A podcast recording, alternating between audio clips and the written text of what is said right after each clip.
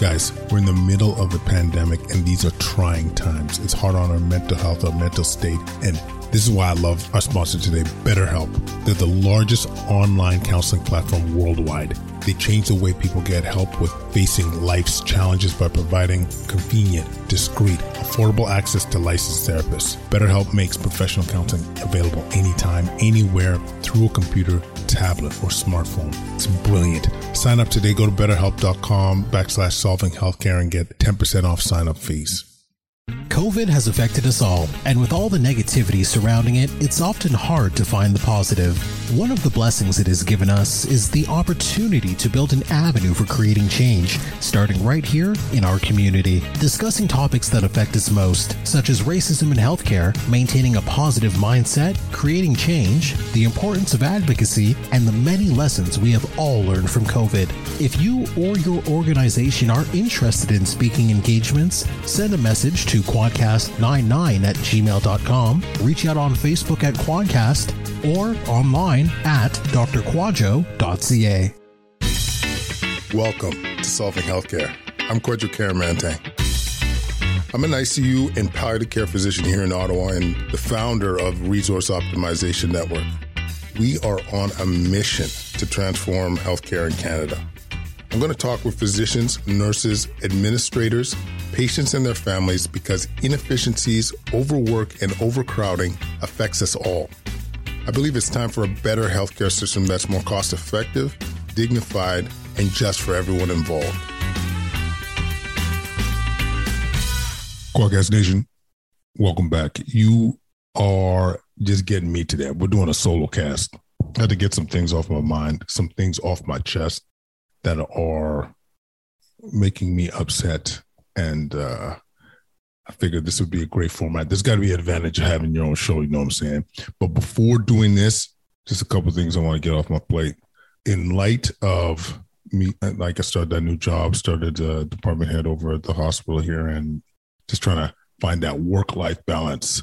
We're going to aim for episodes every two weeks. And that was always the plan. And we start to hammer shows out every week, sometimes even, you know, twice, three times a week during the COVID time, uh, heights of COVID. And, you know, I think we'll try and stay relevant and, and bust out material if the time is is right. Like, you know, if uh, there's COVID updates, there might be more than every two weeks. It might be weekly, but the game plan will be for every two weeks. And, uh, you know, once again, trying to achieve that work life balance and, and just continue to aim for that quality over quantity. You know what I'm saying? Second thing I want to get a uh, up, quick update in attempts to uh, really reach out to youth. I am getting out of my comfort zone and started my, our own uh, TikTok ch- uh, channel. Channel. I didn't even know what you call it. TikTok like uh, account. Anyways, it's more uh, these updates that we're doing is more quick. It's more edgy just to get try and connect with the youth. And you know, we're trying to change the boogie, change change the landscape of uh, how we connect in healthcare. And I think we have a responsibility to reach out when we can. So it is out of my comfort zone. I ain't doing that crazy like pointing and dancing business, but I am a little bit more uh, youthful. So yeah, check it out on TikTok at Kwadcast. Uh, last thing, before jumping into it, you know, we, we're trying to change that boogie on solving wellness, our ability to reduce burnout amongst healthcare professionals. This is what we're trying to do on solvingwellness.com. $99 a year, $90.99 per month. First month is free. Online workouts, yoga classes, cooking classes, nutrition tips, mindful meditation, all on one platform for real. And you know what? The best part is, is like we, we connect. We try and create that community, and, and I feel like it's making a difference. I truly do. Keep in mind too, I think we're going to be doing a, a live retreat, hopefully in February, and I think it's going to be a lot of fun. So those are all the announcements I wanted to bust out. So what started to get me upset last week was hearing this talk about having extended school closures because of COVID, increasing case counts, Omicron, all these things. And, and I just wanted to address this because, frankly, our kids have suffered enough. They truly have gone through enough, uh, whether it's the mental health, physical health, uh, the future, the, the more, you know, how it's, we've seen it affect in racialized communities and vulnerable communities, how it not only the restrictions, but the uh, having that less less of class time. You know, we've we even know in Ontario that we've lost literally lost hundred thousand kids during the pandemic to the system. And you know, and what are we doing to mitigate that? I don't know actually.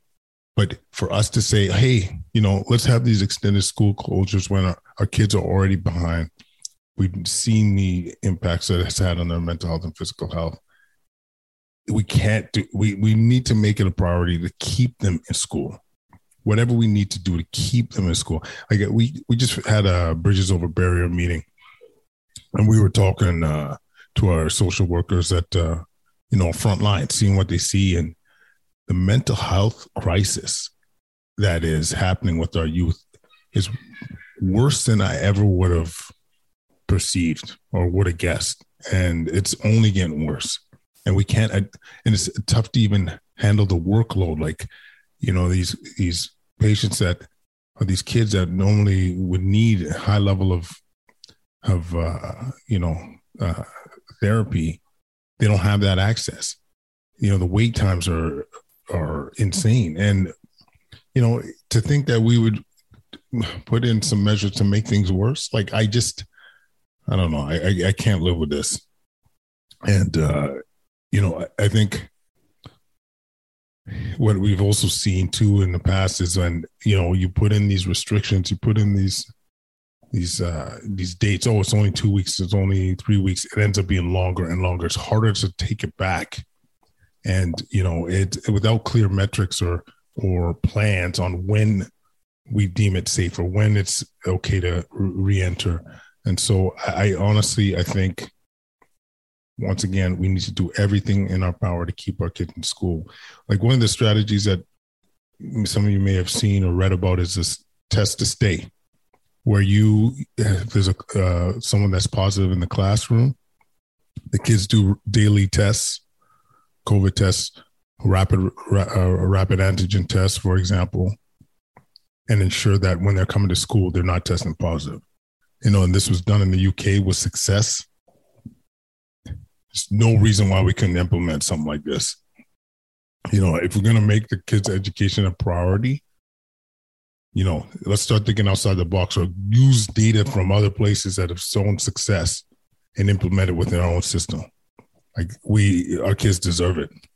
Our kids deserve it, and I, I uh, you know, I could not stand silent for another uh, school closure or what have you, because it's, you know, it's it's too, it's too damaging. It's absolutely too damaging. Couple other thoughts on Omicron. It's going to be real interesting. So I'm recording this on December 13th. It'll be real interesting to see how the data, data plays out. You know, anecdotally, uh, we're hearing more or more data support that it's mild disease, but it, it spreads like wildfire. And, uh, you know, we're going to have a real, we're going to have to come up with a real sustainable strategy on what happens when these cases become higher and higher, where we can't do all the testing we'd like, where, you know, to get tested will take a couple days to get the results. Might take a, some more days after that. And when you think uh, we got to be able to you know have the teachers out there we, we need to have the frontline staff available. Like these are the things that we have to consider especially if the data supports that you know people aren't getting severe disease from this. And like i said i think it's too early at this time to be confident in that assessment. But man, I hope it's true. I really hope that we're we're not seeing as much severe disease as as prior, and you know, the predominant symptom is are cold like symptoms for those that contract it because um, that'll make a big difference. I will say I'm a big supporter of obviously boosting those that are at high risk, especially those that are at high risk, uh, our elderly population, immunocompromised population. Like we got to hustle and we got to put in our resources to make sure that they're they're vaccinated, and also those that are haven't gotten the first or second dose that are also high risk, vulnerable, vulnerable patient groups. You know, uh, still, you know, in those racialized communities, multi generational homes, like you know, we we that still needs to be a priority. to ensure that we don't overwhelm our our healthcare system. And uh, last thing I want to say is I'm, I'm hearing anecdotal stories as well that you know people are becoming increasingly fearful to come to hospital because of what they worry about, uh, you know, contracting the virus. And we need to continue to advocate that people come to hospital if you're sick. If you are sick, you come to see us. We will treat you, and it's it'll be better than you percolating at home with your stroke, your heart attack, your infection. Come to hospital. Come get treated. Get over your get over your ailment, and uh, you know, yes, COVID is scary, but we're here to protect. We've we've been doing it for 20 plus months. But yeah, I, I, I really worry about the fear messaging that comes across and how people respond as a result. I think that's all I want to say. Just a quick little blurb, you know what I mean? And uh, you know, keep sending us your messages. Keep keep sending us your your love. Like I love all the support and and and comments that we get through all our media platforms, whether that's Facebook, Instagram, Twitter, Aquacast. Like I said, we just started TikTok. Oh my God, I got no dignity left. But yes, TikTok for real. Um, and then, yeah, uh, the emails we get over, over at kwadcast99 at gmail.com. Much appreciated. Uh, we're going to continue to advocate for our kids. We're going to continue to advocate for underserved communities, and we're going to continue to give you reliable, non fear based information. And uh, you know, we, I will say this in general, we gotta, we, we gotta stop, stop with the fear based decision making. Look at the data. What is the data telling us and act accordingly and act with some confidence. Stop. We gotta stop this like, oh, we don't know what's coming. It could be deadly. It could be scary. You know what? Leaders lead. I've said it one before, once before. I'll say it again. Leaders lead. Show that you're ready. Show that we can handle this provide some confidence to the public that we can overcome. It's time. Sorry for the background noise. It's daddy daycare a little bit. I love you guys, and we'll connect again real soon. Peace.